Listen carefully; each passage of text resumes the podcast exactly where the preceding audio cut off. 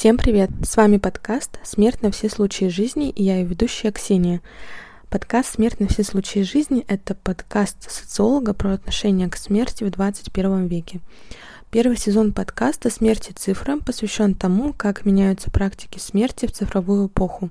Вместе со спикерами выпуска мы будем рассуждать, гуманные законы ли эти практики, как они влияют на общество и будущее человечества в целом.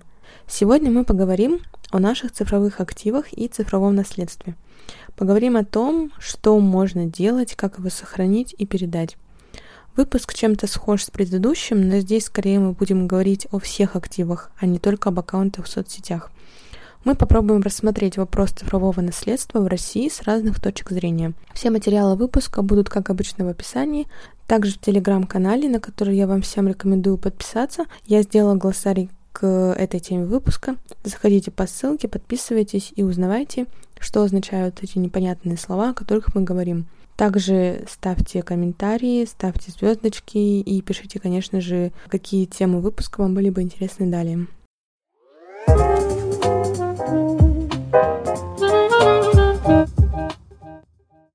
Мы каждый день накапливаем и актуализируем наши цифровые вещи. Расплачиваемся электронной картой в магазине, делаем сторис в Инстаграме, регистрируемся на мероприятия, слушаем музыку через приложение и много чего еще. Таким образом, мы формируем нашу цифровую идентичность, которая содержит в себе цифровые вещи и активы, а они, в свою очередь, организуют и образуют цифровое имущество. Как такового понятия и определения цифрового имущества в российской практике нет. Но если говорить более простыми словами, что такое вообще цифровое имущество на сегодняшний день, то это в первую очередь нематериальное имущество, к которому в большинстве своем относятся электронные файлы, аккаунты в социальных сетях, нематериальные активы торговой фирмы в электронном виде, интернет вещей, трехмерная модель, уставной капитал компаний в криптовалюте и так далее. Таким образом, цифровое имущество состоит из совокупности цифровых данных, связанных с физическим или юридическим лицом, включающих права и действия, которые необходимо защищать в силу их устойчивой ценности. Особенность цифрового имущества заключается в том, что оно не может стать объектом передачи между живущими в силу личного характера его содержания, но может быть передано после смерти при соблюдении действующих общеправовых норм и законодательных правил. И вот представьте, какое у каждого из нас, живущих, большое цифровое имущество, сколько мы владеем. И проблема в том, что мы скорее не знаем, как их сохранить и распоряжаться. Скорее всего, даже мы не знаем, что цифровое имущество есть и что у каждого из нас оно есть. Об этом не учат в университете, не пишут СМИ, но цифровое имущество является такой же важной частью обычного материального имущества, потому что мы все в 21 веке живем в цифровую эпоху и очень сильно связаны с онлайн-пространством. Как бы это ни звучало, но цифровое имущество становится тоже важной частью глобального имущества человека. И еще знание своего цифрового имущества и умение им распоряжаться может защитить тебя в эпоху так называемого киберкрайма. И вот что, например, делать, что если все цифровые активы требуют активного включения пользователя и наличия доступов, то как быть с тем, например, что человек умер, а его пароль утрачен? И никто из родственников уже не может получить никакой доступ к его странице.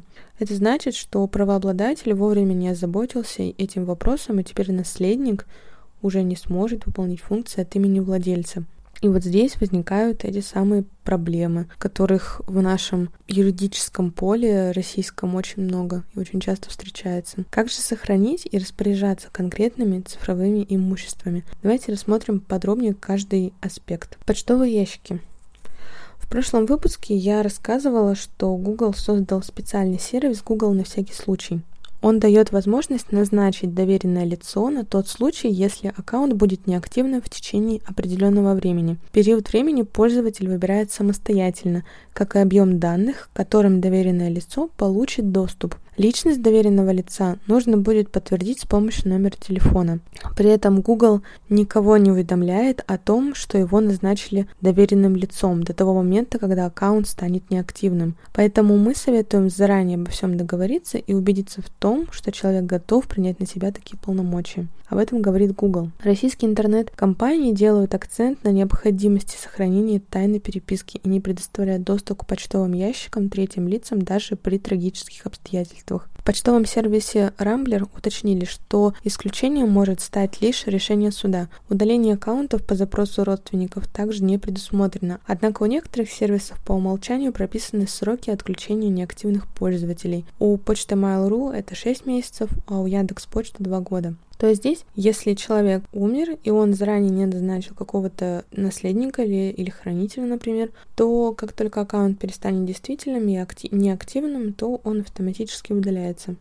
Номер телефона. На самом деле это интересный аспект цифрового имущества, потому что мы о нем никогда не задумываемся. Кто вообще может подумать, а зачем передавать номер телефона своим наследникам? Но ну, есть у тебя номер телефона, и что, собственно, с ним потом делать, когда тебя не станет? Тут стоит напомнить, и скорее это один из важных факторов, почему номер телефона считается одним из самых важных цифровых имуществ, это то, что он зачастую является ключом доступа ко многим другим цифровым активам в качестве второго фактора для аутентификации. Кроме того, к номеру телефона привязан, например, профиль в Telegram. Там может быть другая ценная информация. Передавать эту информацию наследникам – личное дело каждого, но как это работает, лучше понимать заранее. Возможность передать свой номер телефона по наследству напрямую из закона не вытекает. Ряд юристов указывает на то, что номер телефона предоставляется по договору оказания услуг связи, в котором принципиальное значение имеет личность заказчика, то есть владельца номера телефона. А раз есть тесная связь между владельцем номера и обязательством по оказанию ему услуг связи, такое обязательство не может перейти по наследству, а значит и номер телефона тоже. Однако Глобально сотовым операторам безразлично, кому предоставлять услуги, наследодателю или его наследнику. Да и невозможно игнорировать тот факт, что в современном мире номер телефона дает доступ ко многим активам наследодателя, и в ряде случаев унаследование номера телефона может принести больше выгоды, чем наследование, например, почтового ящика. Кроме того, в июне 2020 года в Государственную Думу был внесен законопроект, в рамках которого предполагается дополнить статью 45 Федерального закона о связи пунктом 7, который позволил бы признать телефонный номер объектом имущественных прав и распоряжаться им наравне с иным наследуемым имуществом. Бонусы компаний. Программа лояльности Сбер Спасибо не предусматривает возможности передачи бонусов Спасибо по наследству, а также возможности обналичивания или передачи бонусов третьим лицам. Об этом говорится в бонусной программе лояльности. Таким образом, изучив несколько десятков бонусных программ и различных программ лояльности, мне не удалось обнаружить хотя бы одну программу, предполагающую возможность передачи бонусов в составе наследственной массы. Электронные кошельки. Передача электронных денег умерших пользователей их родственникам в России регулируется наследственным правом. Яндекс Деньги предупреждает, что для того, чтобы средствами с кошелька могли воспользоваться другие люди, его владельцу потребуется еще при жизни пройти процедуру идентификации, предоставить компании заверенные паспортные данные. В таком случае в дальнейшем для перевода денег сервису будет достаточно заявления наследников с приложенными к нему копиями документов о смерти пользователя и их праве на наследство. В платежной системе WebMoney все пользователи получают уникальный идентификат к которому прикрепляются кошельки в различных валютах, а также цифровое удостоверение личности с паспортными и контактными данными. Передача прав на управление аккаунтом по наследству рассматривается внутренним арбитражем. При наличии нескольких наследников, каждый из них самостоятельно должен обратиться в арбитраж. Правила работы платежной системы Киви отличаются от описанных выше предложений конкурентов. В компании заверяют, что деньги, зачисленные на баланс, не подлежат передаче по наследству. Ими может распоряжаться только владелец аккаунта. Домены. Если при жизни пользователь успел обзавестись собственными сайтами, то ему необходимо самостоятельно позаботиться, чтобы доступы к доменам попали его партнерам или наследникам. Действительно, услуга передачи домена по наследству существует. Она особенно актуальна для владельцев коммерческих интернет-проектов, поскольку потеря доступа к сайту после смерти администратора сопряжена как минимум с неприятными хлопотами для партнеров, а как максимум приостановка бизнес-процессов. Когда я искала материалы к выпуску, нашла интересный кейс от компании Apple по цифровому наследству. На данный момент Apple не дает возможности получить доступ к устройству пользователя в случае его смерти. Однако на осень 2021 года, а уже, видимо, это продлилось, компания запланировала релиз программы Digital Legacy на iOS 15. После ее запуска этой программы владелец аккаунта Apple ID сможет назначить цифрового наследника, который в случае смерти пользователя сможет подключиться к его учетной записи. Цифровой наследник, как сообщает Apple, получит доступ к аккаунту Apple ID, сообщениям, письмам, фотографиям и документам. Недоступными останутся ключи iCloud, платежная система и подписки. И вот когда мы рассмотрели конкретные цифровые активы и как на данный момент в российской практике они используются и реализуются, давайте рассмотрим конкретные инструменты организации доступа к цифровым активам. То есть как мы можем, что мы можем как обычные люди, сделать со своими данными. В общей сложности есть три глобальных инструмента для организации доступа к любым цифровым активам и аккаунтам в цифровом пространстве. Первое — это менеджер паролей, второе — электронная почта и номер телефона. Если выстраивать их в определенной иерархии по значимости для восстановления доступа к аккаунтам, то менеджер паролей будет занимать самое высокое место, поскольку он позволяет получить доступ к любому аккаунту, данные которого сохранены в базе паролей, включая аккаунт в электронной почте, без необходимости прибегания к функциям восстановления пароля. Также некоторые менеджеры паролей предполагают возможность сохранить мастер-коды и кодовые фразы, необходимые необходимые для доступа в приложении и криптокошельки, а также сохранить образ графического пароля или текстовый пароль от различных устройств или отдельных приложений с файлами, хранящимися на таких устройствах.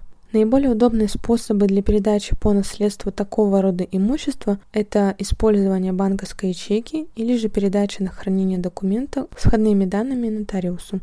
Вторым в иерархии стоит номер телефона, с помощью которого можно получить прямой доступ в мессенджеры Telegram, WhatsApp, Viber и так далее, и различные закрытые чаты. Кроме того, с помощью номера телефона можно восстановить доступ к аккаунтам в социальных сетях, личных кабинетах в интернет-магазинах, а также к ящикам электронной почты, в которые возможна привязка номера телефона к конкретному аккаунту. Кроме того, мобильный телефон зачастую является одной из фаз аутентификации для доступа в те профайлы, которые предполагают двухступенчатый процесс авторизации.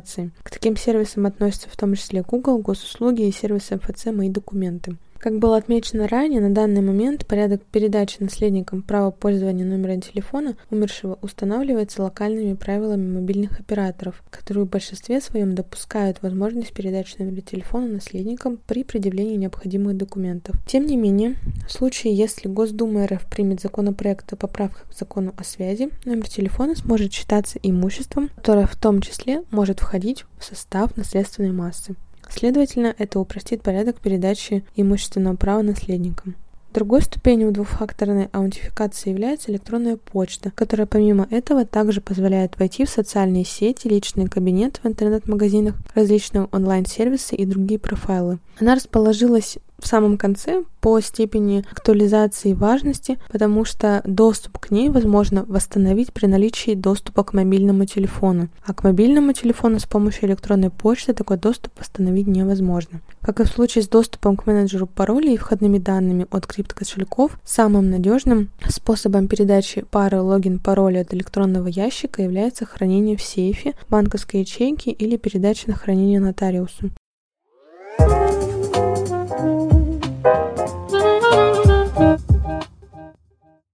А теперь мне бы хотелось передать слово нашему спикеру выпуска. Это старший преподаватель Высшей школы экономики, кандидат юридических наук Никита Аркадьевич Данилов. С ним мы пообщались о том, что вообще на данный момент происходит с рынком цифрового завещания в России, какие советы он может дать пользователям по сохранению своих цифровых данных, а также рассмотреть конкретные примеры на других рынках цифрового актива. Передаю ему слово.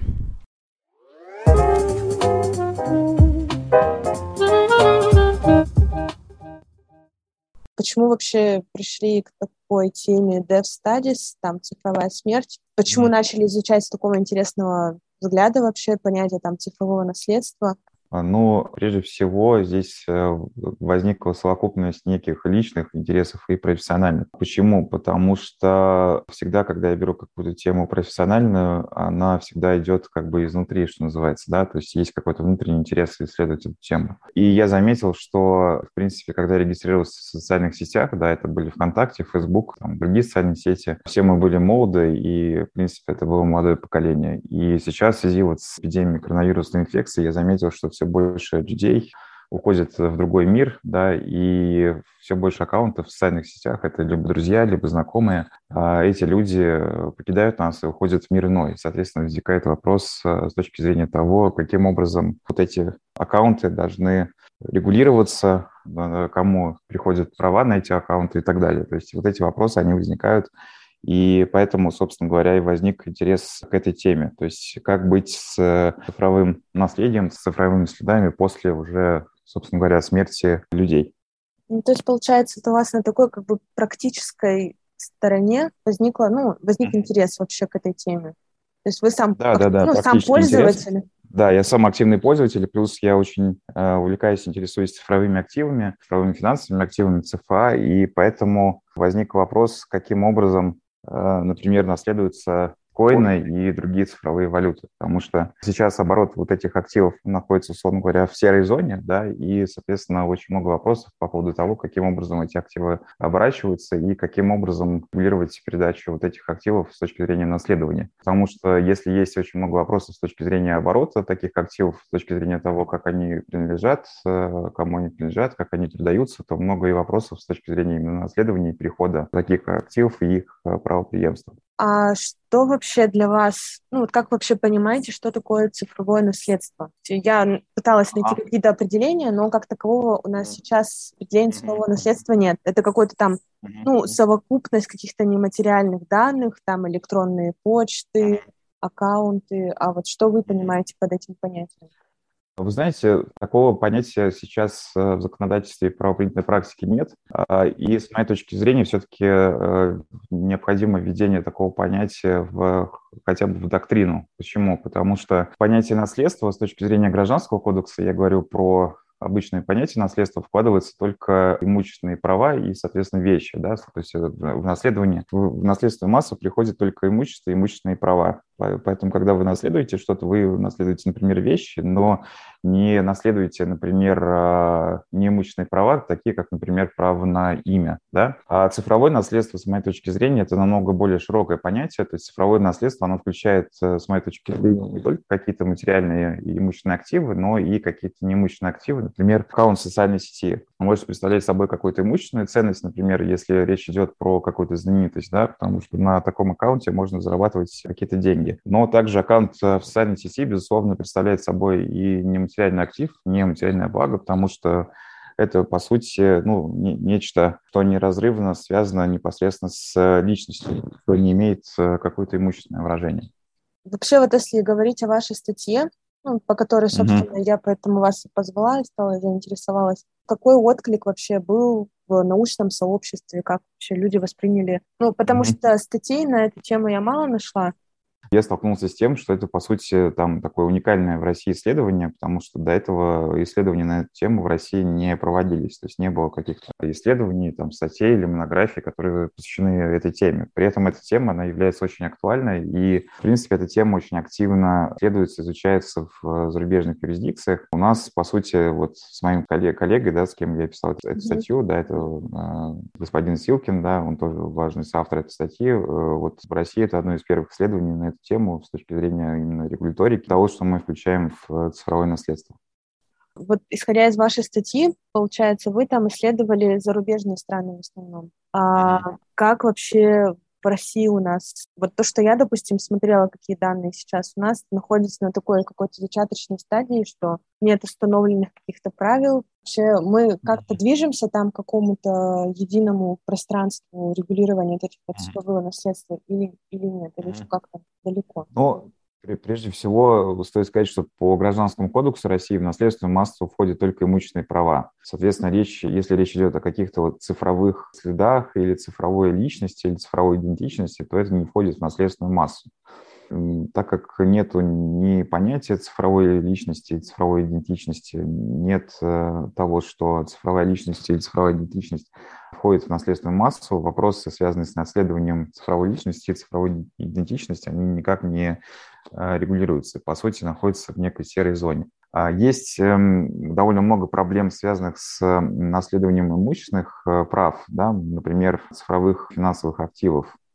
А здесь тоже очень много проблем. Почему? Потому что по закону о российских цифровых финансовых активах, он был принят буквально совсем недавно, для того, чтобы э, цифровые финансовые активы были легальны или легализованы на территории России, э, они должны пройти, ну, условно, там, э, некую процедуру регистрации в России, то есть оператор ЦФА, цифровых финансовых активов, должен войти в реестр, который ведется Центральным банком России, да, и таким образом цифровой финансовый актив должен легализоваться на территории России. Поэтому э, большая значительная часть э, криптовалют, которые э, находятся в мировом обращении, это биткоин, там ряд, э, целый ряд других, они находятся в России, условно говоря, в серой зоне, то есть э, их э, оборот и э, их, условно говоря, выведение кэш э, находится в серой зоне или вообще в нелегальной зоне.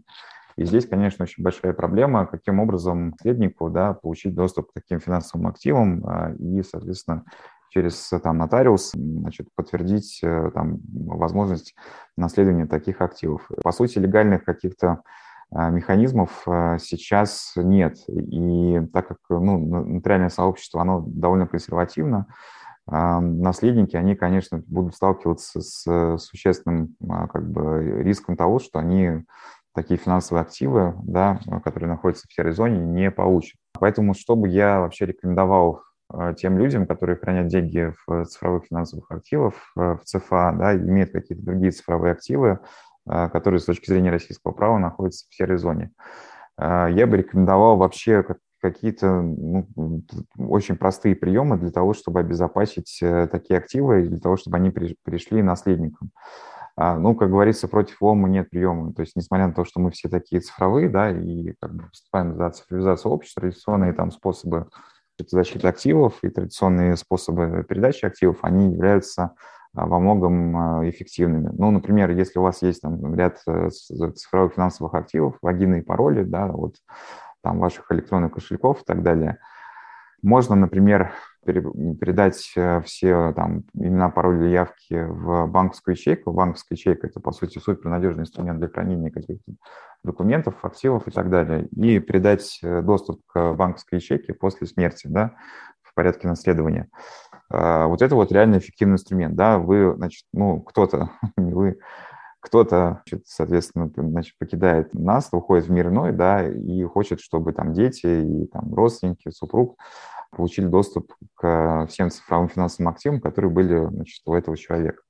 И эффективным инструментом будет сдать все в банковскую ячейку, ну, все, соответственно, там пароли и так далее. И наследники после, соответственно, оформления наследства получат доступ к такой банковской ячейке и, соответственно, смогут оформить уже на себя э, и получить доступ к этим цифровым финансовым активам. Это такой очень простой, но эффективный инструмент, который позволит, ну, по сути, вас э, там обезопасить, обезопасить ваше имущество. Вот. Есть эм, ряд зарубежных сервисов, это электронные кошельки, это цифровые э, финансовые активы, да, зарубежные, значит, токены и так далее. Э, правильные площадки, они предусматривают возможность переоформления с активов на какого-то другое лицо, на, например, наследника и так далее. Но, опять же, правила э, интернет-площадки и правила криптовалюты, они могут меняться время от времени, и здесь, конечно, очень сложно доказывать, тем более если речь идет о каких-то зарубежных юрисдикциях, а, право на наследование. То есть, ну, кому вы пойдете там доказывать там за рубежом, что вы наследник а, и должны наследовать биткоин? Ну, совершенно непонятно. Тем более, я занимался один раз очень серьезным большим наследственным делом, за рубежом, ну, очень часто неправильно или каким-то, ну, скажем так, неправильным образом трактуют российское законодательство и российские документы о праве наследования. И до тех пор, пока а, вопрос а, с распределением прав на ЦФА не а, урегулирован должным образом, я считаю, что лучше, тем более если инвестиции довольно большого размера, я считаю, лучше себя обезопасить и таким образом через там, банковскую ячейку или каким-то образом еще э, донести до своих наследников, до своих родственников э, информацию о том, как получить доступ к криптовалюте и к электронным кошелькам, если речь идет про какие-то инструменты, которые находятся в серой зоне. В России есть понятие электронных средств платежа, это, по сути, легальные инструменты, это, например, там, Яндекс деньги, там, это деньги на вашем банковском счете и так далее. А, здесь проблем с точки зрения наследования не должно возникнуть, потому что а, эти объекты, они являются объектами а, гражданского права, регулируются гражданским кодексом, законодательством национальной платежной системе, и с точки зрения их наследования проблем возникнуть не должно. Я говорю про серую зону в части именно, например, биткоинов и других подобных ЦФА. А если, например, не о финансовой стороне, а ну, аккаунты, mm-hmm. номер телефона, почты, ну что-то вот такое вот, не, не в плане финансов. Тут какие инструменты можно использовать? Вот я, например, mm-hmm. читала, что mm-hmm. делают ну, там на USB накопитель собирают там логин и пароли вообще от всех аккаунтов. Там одно из самых часто используемых это адрес электронной почты, номер телефона. Просто зафиксировать где-то, передать своим наследникам, что вот используйте, если вдруг пригодится. Может быть, еще какие-то есть э, инструменты, вот что еще можно? Да, конечно, изучал. Это тоже проблемная зона, потому что у нас э, сейчас нету сквозных единых идентификаторов. То есть для разных сервисов вы используете разные идентификаторы. Например, для регистрации в электронной почте используете номер телефона, для регистрации в каком-то сервисе используете электронную почту и так далее. При этом нету интероперабельности вот таких идентификаторов. То есть э, на разном сайте, на разных сайтах, на разных ресурсах вы используете разные идентификаторы, разные способы идентификации. И здесь, с моей точки зрения, тоже должно даже не законодательство, а скорее рынок и интернет-сервисы двигаться по пути взаимного признания идентификаторов неких универсальных сквозных идентификаторов. На самом деле я вижу здесь позитивную тенденцию, потому что ряд э, крупных банков, операторов связи используют единые универсальные идентификаторы, которые может, могут использоваться для идентификации в различных средах. Ну, например, Сбер-ID, да, банковский идентификатор, который предоставляется Сбербанком. С помощью Сбербанка вы можете идентифицироваться, например, там, на интернет-ресурсах, в Delivery Club, в различных сервисах доставки, в интернет-сервисах и так далее. Это очень удобно. То есть, по сути, вам предоставляется один идентификатор сквозной, а, который вы используете не только в экосистеме банка, но и на регистрации на других сервисах, если у этих сервисов есть соглашение с Сбербанком. А, то же самое, например, касается операторов связи. У операторов связи есть очень классная система идентификации, называется Mobile Connect или Mobile ID. То есть, по сути, тоже универсальный идентификатор, ваш номер телефона, который вы можете использовать в качестве идентификатора на интернет-ресурсах. Но, опять же, это все регулируется правилами интернет-сервисов, правилами площадок, и до сих пор нет единых унифицированных а, правил взаимного признания таких идентификаторов, то есть сквозной идентификации.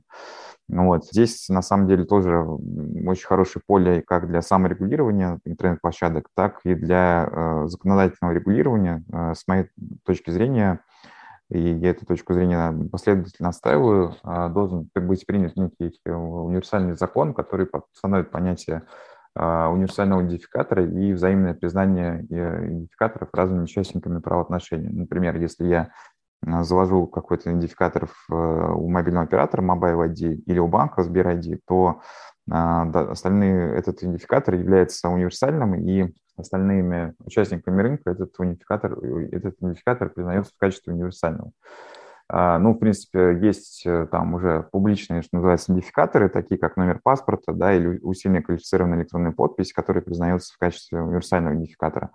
То же самое необходимо э, предусмотреть в отношении коммерческих э, идентификаторов ну, с точки зрения признания взаимного таких идентификаторов участниками рынка. И если, например, ну, там с человеком происходит какое-то несчастье, он умирает, то например, с помощью его э, одного идентификатора, например, Сбер-ID или какого-то иного, доступ к которому обладают значит, его родственники или близкие, и доступ к которому он предоставлен, предоставил, такие родственники смогут получать доступ к различным его там аккаунтам, сервисам и так далее. Это был бы очень эффективным инструментом. А что касается наследования прав на аккаунт, э, то здесь, опять же, аккаунт – это, э, скажем так, неимущественное право, это неимущественный актив, поэтому сейчас он не включается в наследственную массу в России. Но э, за рубежом намного раньше об этом проблемы задумались, я про это рассказываю в своей, в своей статье. Например, в США был принят акт о хранении сообщений, который попытался этот вопрос урегулировать. Согласно этому акту, гражданин может предусмотреть право на то, что после, после его смерти доступ к его аккаунту приходит его родственникам. То есть, по сути, во время жизни гражданин имеет право распорядиться своим активом цифровым, да, своим аккаунтом для того, чтобы родственники получили доступ к такому аккаунту после его смерти. А еще один интересный пример – это французское законодательство. В 2016 году законом цифровой республике как раз э, были урегулированы вопросы, связанные с передачей прав на аккаунт после смерти гражданина. И согласно данному закону гражданин имеет возможность передать общее распоряжение о, о том, что а, его наследники получают э, целиком доступ к его аккаунту, к его социальным сетям, там, персональным данным и так далее. Или гражданин имеет право дать какие-то конкретные, более точные распоряжения а, по поводу доступа к его социальным сетям. Например, установить, что его родственники получают доступ к его записям в электронной почте, например, в сервис электронной почты, там, Yahoo, Яндекс или Google и так далее, но, например, не получают доступ к переписке в Facebook и в каких-то других аккаунтах в социальных сетях. Это очень хороший пример. Мне кажется, такое регулирование оно является очень полезным. Ряд юрисдикций, они вообще подходят к э, вопросам э, доступа к аккаунтом после смерти человека с точки зрения концепции универсального правоприемства. Ну, в большинстве юрисдикций э, наследование да, воспринимается как универсальное правоприемство, то есть наследники получают э, доступ, получают имущественные права э, и обязанности умершего человека. И с точки зрения вот концепции универсального правоприемства начинают суды в различных юрисдикциях рассматривать и доступ к аккаунту в социальных сетях. Например, в 2018 году Верховный Верховный суд Германии вынес решение по а, очень интересному делу. Значит, наследники, это родители девочки, которая закончила, окончила жизнь самоубийством, они пытались получить доступ к аккаунту в социальной сети а, Facebook, и Facebook отказывал в доступе к аккаунту, ссылаясь на то, что согласно правилам а, Facebook, значит, доступ к переписке, не могут получать третьи лица без согласия пользователя. Суд Э, значит, встал на сторону родителей и значит, постановил, что родители имеют право на получение доступа к э, Фейсбуку, поскольку в рамках универсального преемства наследники получают доступ к всем активам умершего человека. И приводилась такая интересная аналогия – например, дневник, да, э, ну, обычный письменный дневник, да, который ведет человек, он же в составе имущественной массы, да, как вещь приходит по наследству. Но в дневнике же тоже могут храниться э, там различные конфиденциальные данные, при, которые человек писал при жизни, какие-то его личные мысли, переживания и так далее. Но наследники получают доступ к такому дневнику, как, ну, к какому физическому носителю. Соответственно, почему они не могут получить доступ к переписке и к записям в Фейсбуке? Вот это тоже, значит, очень хороший вопрос. Ну и, кстати, тоже вот я сегодня э, как-то уже размышлял, да, сейчас на аукцион вставляется переписка и личные письма Эйнштейна, да, вот, э, интересно, ну вот для нас это ну, абсолютно нормальная ситуация, когда переписка личные дневники или какие-то личные там, мысли известных личностей после их смерти э, там наследуются, продаются, перепродаются и так далее. И мы воспринимаем это как должное и не воспринимаем передачу и продажу таких э, дневников и писем как э, там, нарушение конфиденциальности умершего человека. Соответственно, почему мы тогда должны использовать какой-то другой подход к записям и к переписке в социальных сетях, э, в электронной почте и так далее? Ну, тоже очень хороший вопрос с точки зрения этики. У меня нет однозначного ответа на этот вопрос, э, этично или не этично там разглашать такие данные и представлять, э, значит, данные, представлять доступ к таким данным, например, за плату. Я уверен, что этот вопрос он будет ну, однозначно возникать очень много раз, например, в связи с перепиской каких-то знаменитостей в социальных сетях, в электронной почте. Ну, то есть, например, сейчас письмо там Эйнштейна, да, на, значит, на бумаге, подписанные там пером, а, мы можем продать за 100 тысяч долларов. Вопрос, если а, там, через год или через два мы получим доступ э, к переписке умершей знаменитости, сможем ли мы такую переписку продать? Да, это вопрос не столько и, и, и правовой, и этический, на самом деле. Вот. И, конечно, он тут тоже требует своего решения. Вот. Еще один тоже пример а, по поводу правоприемства в сторону наследников. Судебное дело в а, США. Дело Adjemian против Yahoo. Значит, в Штатах в 2006 году господин Джон Джемин погиб в аварии на мотоцикле, и его родственники хотели получить доступ к его электронной почте и к его переписке в сервисе Yahoo. Yahoo отказывался предоставить такой доступ, и значит, родственники обратились в суд по наследственным и семейным делам, и значит, суд постановил, это была уже, по-моему, апелляционная инстанция, что э, такие данные должны быть э, раскрыты наследникам, э, потому что наследники э, предоставляют интересы покойного после его смерти.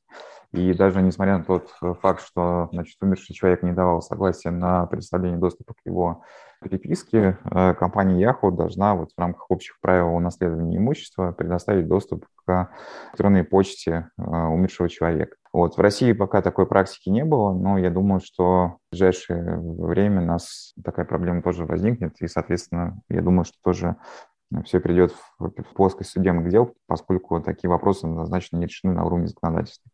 На самом деле, да, вы очень интересную тему подняли, что вот мне понравилось про письма, почему мы, почему мы можем дневники показывать, а переписки нет. Это на самом деле интересный вопрос, как бы как это будет развиваться, потому что даже в этом же ВКонтакте, там в Инстаграме тоже борются с этой проблемой, что не могут наследники получить э, доступ к переписке, потому что ну, просто не дают доступ. Uh-huh. А вот если говорить о знаменитостях, то как вообще, вот если знаете, как регулируются вообще активы знаменитостей? Как-то, ну, знаменитости, они не выделяются как э, самостоятельные субъекты права, то есть наследование их активов, оно подпадает под, общее регулирование, поэтому разницы никакой нет, что моя переписка, что а, переписка знаменитого артиста, например, они с точки зрения регулирования, с точки зрения наследования, они там, являются абсолютно равнозначными. Вот. Здесь вопрос в том, что переписка а, там, знаменитости, она представляет нам, намного большую ценность с точки зрения публичности, да, и как бы здесь уже несмотря на то, что переписка – это, ну, по сути, личное такое не, не да, право, а так как эта переписка имеет определенную ценность, здесь уже ну, появляется некий имущественный элемент с точки зрения того, что эта переписка ну, может выступать в качестве оборота гражданских прав. Тоже вопрос никак не регулируется, каким образом представляет доступ к переписке знаменитостей. Я тоже думаю, что это вопрос будущего и вопрос законодательства, потому что, ну, тоже там, возвращаясь на шаг назад, да, и возвращаясь к предыдущему примеру, значит, письма там, на оригинале, на материальном носителе, они там, могут продаваться, являться предметом аукциона, а значит, с точки зрения переписки знаменитости в социальной сети или в электронной почте здесь возникают вопросы. А, прежде всего, с точки зрения правил самих а, платформ и социальных сетей, которые там, ну, устанавливают такие правила, согласно которым доступом к переписке может обладать только владелец аккаунта. И, соответственно, могут такие данные предоставляться а, третьим лицам, например, например родственникам. Вот. Здесь вообще, на самом деле, очень много вопросов с точки зрения того, что такое данные в аккаунте, данные в социальной сети. Пример, очень был такой показательный спор между социальной сетью ВКонтакте и Double Data – компания DoubleDat а, исследовала данные в социальной сети ВКонтакте и на основании исследования этих данных предоставляла а, некую аналитику. Да, например, выставляла скоринговые баллы потому что на основании данных в социальной сети можно там, спрогнозировать, является ли этот человек кредитоспособным, богатым, там, небогатым и так далее. Если эта информация, она может активно использоваться, например, банком при принятии решения о выдаче кредита. И Double Data как раз анализировал автоматизированным способом а, данные социальной сети ВКонтакте для того, чтобы а, предоставлять банкам сервис по вычислению того, является ли тот или иной клиент а, кредитоспособным или нет. А, ВКонтакте посчитал такую практику а, неправильной, незаконной и ссылалась на то, что все данные, которые хранятся ВКонтакте, в социальной сети, это, по сути, база данных. А база данных – это объект интеллектуальной собственности, соответственно, доступ к базе данных как объект интеллектуальной собственности не могут обладать третьи лица без наличия соответствующего соглашения. То есть э, ВКонтакте – это, по сути, владелец э, базы данных, и ВКонтакте все вот эти профили, фотографии и так далее, это, по сути, база данных, которая принадлежит ВКонтакте, Mail.ru Group. А суды очень долго значит, рассматривали это дело в разных инстанциях, выносились то одни, то другие решения, но последнее итоговое решение говорит о том, что ВКонтакте – это база данных, а, которая принадлежит, собственно говоря, само, самой социальной сети. И здесь мы приходим к тому, что все, что ну, как говорится, то, что мы отдаем в социальные сети в социальные сервисы, ну, по сути, нам уже часто не принадлежит. То есть социальная сеть может ссылаться на то, что э, та информация, которая в социальной сети содержится, это ее база данных, и, соответственно, без ее согласия такая информация не может не передаваться, не продаваться, ни каким-то иным образом монетизироваться. То есть у нас было такое решение э, судебное, да, что значит, социальные сети — это, по сути, база данных. Такой был подход применен, правда, к другому делу, не связанному с наследованием, но я думаю, что такой подход, он теоретически может быть в России применен а, по аналогии и к цифровому наследству. Например, э, если кто-то захочет э, там, продать переписку э, какого-то человека в социальной сети, то, возможно, социальная сеть там скажет, что это ее интеллектуальная собственность, и, соответственно, такие данные не могут продаваться и являться легальным объектом гражданских прав. А есть ли вообще какие-то цифровые активы, которые кому нельзя передавать? Ну, у нас вообще как бы в серой зоне или в нелегальной зоне находятся цифровые финансовые активы, которые не попадают под действие закона цифровых финансовых активов. Это, например, различные криптовалюты, криптокошельки и так далее. А, и с точки зрения российского законодательства это, по сути, а, не объекты гражданских прав, соответственно, отсутствуют легальные способы для передачи таких криптовалют, криптокошельков и так далее. То есть это все находится в серой или даже в нелегальной зоне. А, на самом деле мы являемся свидетелями очень интересного как бы, процесса с точки зрения гражданского права. То есть раньше из гражданского оборота были выведены только определенные объекты, например, э, там, ядерное оружие, химическое оружие. Так, таких объект, такие объекты можно было там, перечислить по там, пальцам а, двух рук, то, то есть то, что не может являться предметом гражданского оборота. А сейчас же возникают все новые и новые сущности, это, например, криптовалюты, криптокошельки, так, которые также с точки зрения законодателей находятся в серой зоне или в нелегальной зоне и, соответственно, не могут являться объектом а, гражданского оборота. А, и такие сущности, такие объекты, я думаю, будут появляться с каждым годом все в новом, в новом количестве. То есть если сейчас это, например, криптовалюты и криптокошельки, то там завтра это могут быть другие объекты и так далее. Какие-нибудь, не знаю, онлайн-казино и ну, другие объекты, которые с точки зрения государства представляют угрозу для финансового сектора и для вообще там безопасности государства. Следующий вопрос я его на самом деле не знаю, как связать немножко с цифровым наследством про право на забвение. Mm-hmm.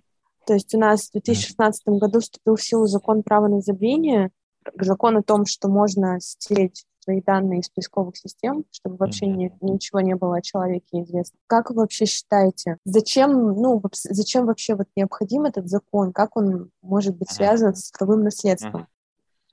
Ну, смотрите, я, я, кстати, присутствовал в историческом моменте. А, я был на Петербургском международном юридическом форуме, и а, там был а, один из авторов этого законопроекта, который вносил депутат Вадим Дингин, и он как раз на этом форуме, на круглом столе, на котором я присутствовал, объявил о том, что этот законопроект был внесен. Мы сначала не поверили, потом полезли на сайт Госдумы проверять и увидели, что действительно в ночь, вот прямо перед сказать, этим круглым столом, этим форумом был внесен этот законопроект. На самом деле, эм, зачем он нужен, для чего он нужен? Вообще, э, значит, э, как отмечал известный э, публицист и ученый Тим Ву, мы получаем доступ к интернет-страницам через поисковики. То есть если мы не знаем конкретный адрес интернет-страницы, то мы эту интернет-страницу никогда без поисковика не найдем. Поэтому все, что мы по сути, потребляем через интернет, любой э, контент, который мы видим через интернет, любые страницы, на которые мы заходим через интернет, мы заходим через поисковые, по сути, ресурсы. А, вот. А, ну, то есть, например, я знаю сайт Высшей школы экономики, да,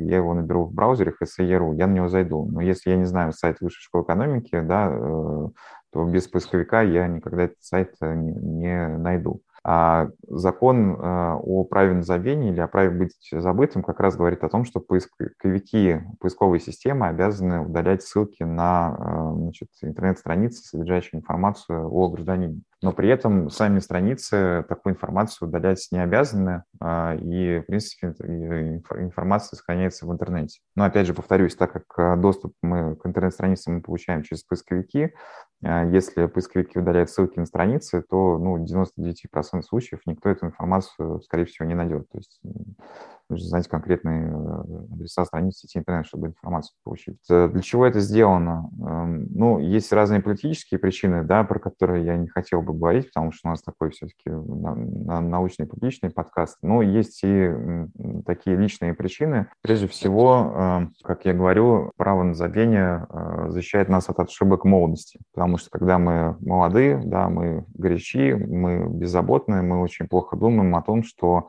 информация, которую мы размещаем о себе в интернете, различные фотки там, с алкоголем по обнаженном виде на каких-то вечеринках, они могут потом серьезно негативным образом сказаться на нашей дальнейшей деятельности. И как раз право быть забытым, право на забвение, оно вот нам помогает э, защищать нас от, ошиб- от ошибок молодости.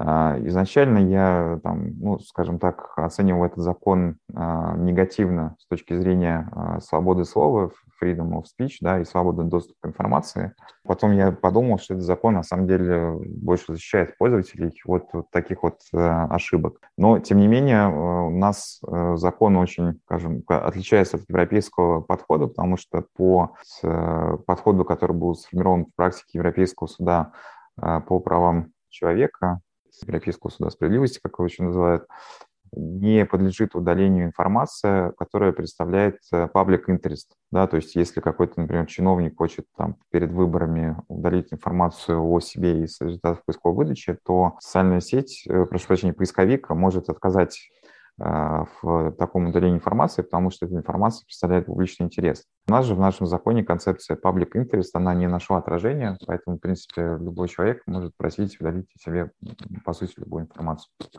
Можете ли вы, как бы с точки зрения уже ну, эксперта в этой области и там, активного пользователя, дать какие-то советы там, нашим слушателям подкаста? И, ну, как бы я все равно хочу слушателям донести какую-то полезную информацию, чтобы они там смогли воспользоваться, о защите своих собственных данных.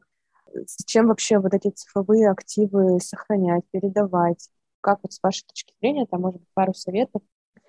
Советы пользователям. Первое, быть очень аккуратными с точки зрения паролей и вообще противодействие мошенничеству. Сейчас очень развито мошенничество, а, и это и телефонное мошенничество, и мошенничество в сети интернет, когда угоняют а, пароли и логины там, от Инстаграма, да, и там требуют, вымогают деньги за получение доступа в Инстаграм. Это и телефонное мошенничество и так далее. А, поэтому рекомендация – это ну, заниматься цифровой гигиеной, то есть регулярно менять логины и пароли, не оставлять логины и пароли на каких-то левых сайтах, когда это там часто просят и так далее. То есть э, базово относиться очень внимательно к вопросам информационной и цифровой безопасности. Вторая рекомендация – это при жизни, что называется, беспокоиться о, о завещании. Вот, все мы, значит, смертные, тем более, значит, во время коронавируса вот, молодых очень много умирает. Если у вас, например, есть родственники, с которыми у вас плохие отношения, но которые являются наследниками, да, то лучше при жизни э, обезопасить э, своих там, близких родственников, кому вы доверяете, там, своих детей, супруга и так далее, и составить завещание. А в завещании постараться максимально отобразить там, ваши пожелания с точки зрения распределения наследства критичной массы. И если у вас есть какие-то криптокошельки или криптовалюта, судить с юристом и с нотариусом, каким образом лучше передать значит, наследственную массу доступ к таким криптокошелькам и криптовалюте. Если финансы позволяют, конечно, в идеале сделать, открыть банковскую ячейку, куда предоставить эту информацию. Ну, я думаю, что это актуально для людей, как бы, у которых уже там десятки, сотни тысяч долларов на криптовых э, значит, кошельках и криптоактивах. Соответственно, я думаю, такие люди такое себе могут позволить.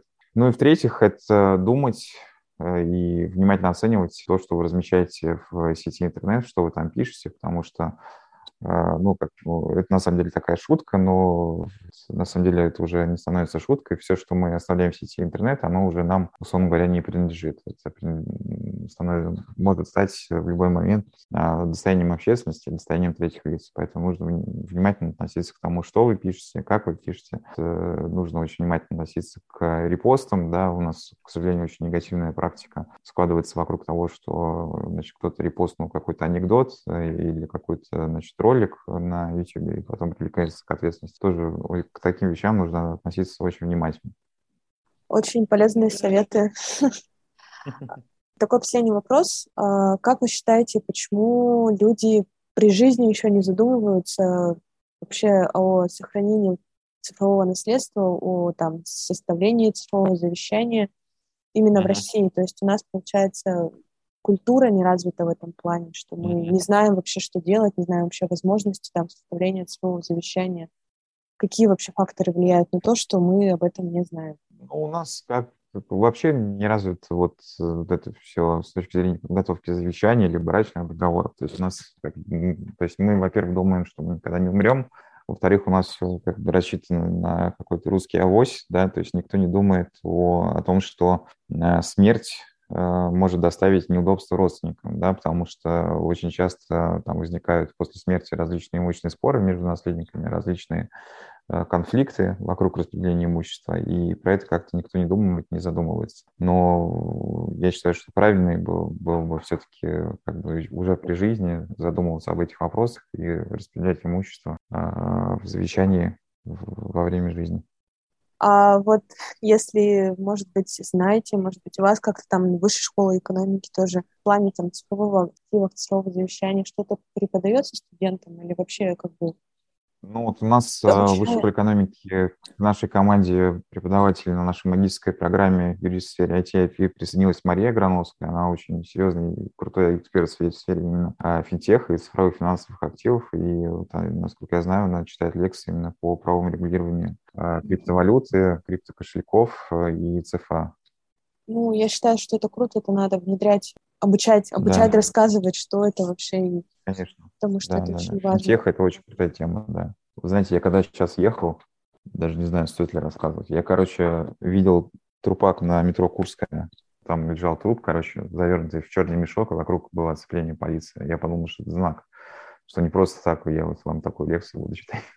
Но... Так, не каждый день жмуриков встречаешь на улице или метро. Да, есть такое. Я тоже, я тоже это, боюсь, боюсь это все привлекать, но на самом деле интересные темы поднимаются, потому что вообще, на самом деле, об этом никто просто не говорит. Как бы есть какие-то статьи, но хочется просто об этом больше рассказывать, потому что mm-hmm. это реально важно.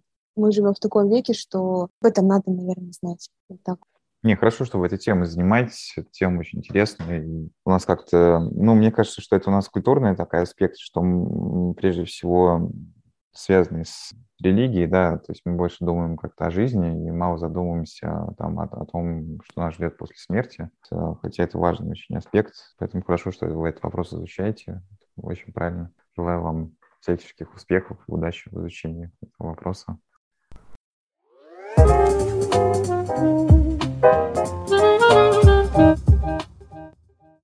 Ну и когда мы узнали, что вообще происходит сейчас в России с цифровыми завещаниями, с цифровыми активами, и поняли, что в настоящий момент она находится на, стадии, на стадии актуализации и составления, что на это требуется довольно-таки большое время, чтобы превратить это все в единый узел информации. Давайте посмотрим, как вообще составить цифровое завещание. Передать цифровые активы по наследству в России можно только при соблюдении двух условий. Первое, они должны считаться имуществом и иметь коммерческую ценность. Второе, Процедура их передачи должна быть предусмотрена пользовательским соглашением той цифровой платформы, на которой активы размещены. Это может быть биржа или соцсеть. Если ваш актив признается имуществом по российскому праву и платформа допускает его наследование, то нужно составить завещание у нотариуса. Никаких других способов передать его по наследству закон не предусматривает. Нотариусы рекомендуют включать пароли и ключи доступа к аккаунтам в текст завещаний. В документе нужно точно обозначить тот актив, который вы передаете, а также подтвердить, что он действительно принадлежит вам. Учитывая конфиденциальный характер этих данных, юристы рекомендуют оформить закрытое завещание. Такое завещание передается нотариусу в запечатанном конверте в присутствии двух свидетелей. Нотариус помещает этот конверт в еще один, уже нотариальный конверт, и ставит на нем отметку. Конверт с закрытым завещанием может распечатать только наследник. Допустим, приведу вам пример формулировки, как можно передать какой-либо цифровой актив. Например, я, Чакелева Ксения, настоящим завещанием делаю следующее распоряжение. Свой аккаунт, например, в соцсети ВКонтакте, я завещаю такому-то, такому-то человеку. Прошу передать такому-то, такому-то логин и пароль от аккаунта. Записываю логин, записываю пароль. Еще один вариант — это завещать USB-накопители с мастером паролей. В этом случае в завещании стоит прописать передачу самой флеш-карты и пароля от нее. Такой вариант подойдет в случае, если в будущем вы планируете приобретать новые цифровые активы. Поскольку сам накопитель будет храниться у вас, вы сможете записывать на него коды доступа к новым активам. Не нужно будет каждый раз корректировать завещание. Рассмотрев, как можно регулировать и передавать цифровое имущество в России на 2021 год, можно сделать вывод, что с юридической точки зрения мы еще находимся на стадии внедрения этих цифровых активов. В законопроекты необходимо вносить и цифровое имущество, так как оно стало таким же важным, как и материальное имущество. И, конечно же, мы должны составить какой-то единый план закрепления цифровых активов и передачи их.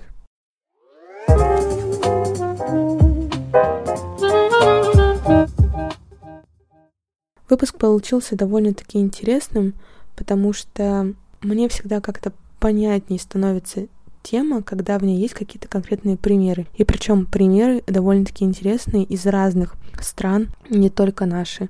Потому что мы видим, как эта практика реализуется в разных странах и как она может быть плохо или хорошо реализуема.